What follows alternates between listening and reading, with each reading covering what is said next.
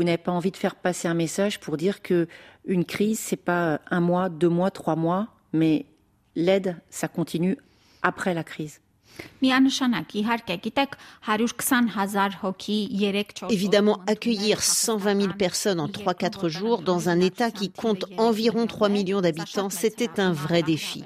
Aujourd'hui, le gouvernement a besoin d'aide et de soutien pour pouvoir fournir un lieu de vie convenable à toutes ces personnes pour qu'elles puissent faire des projets à long terme et de manière générale pouvoir leur offrir une vie normale et un avenir. Et un avenir.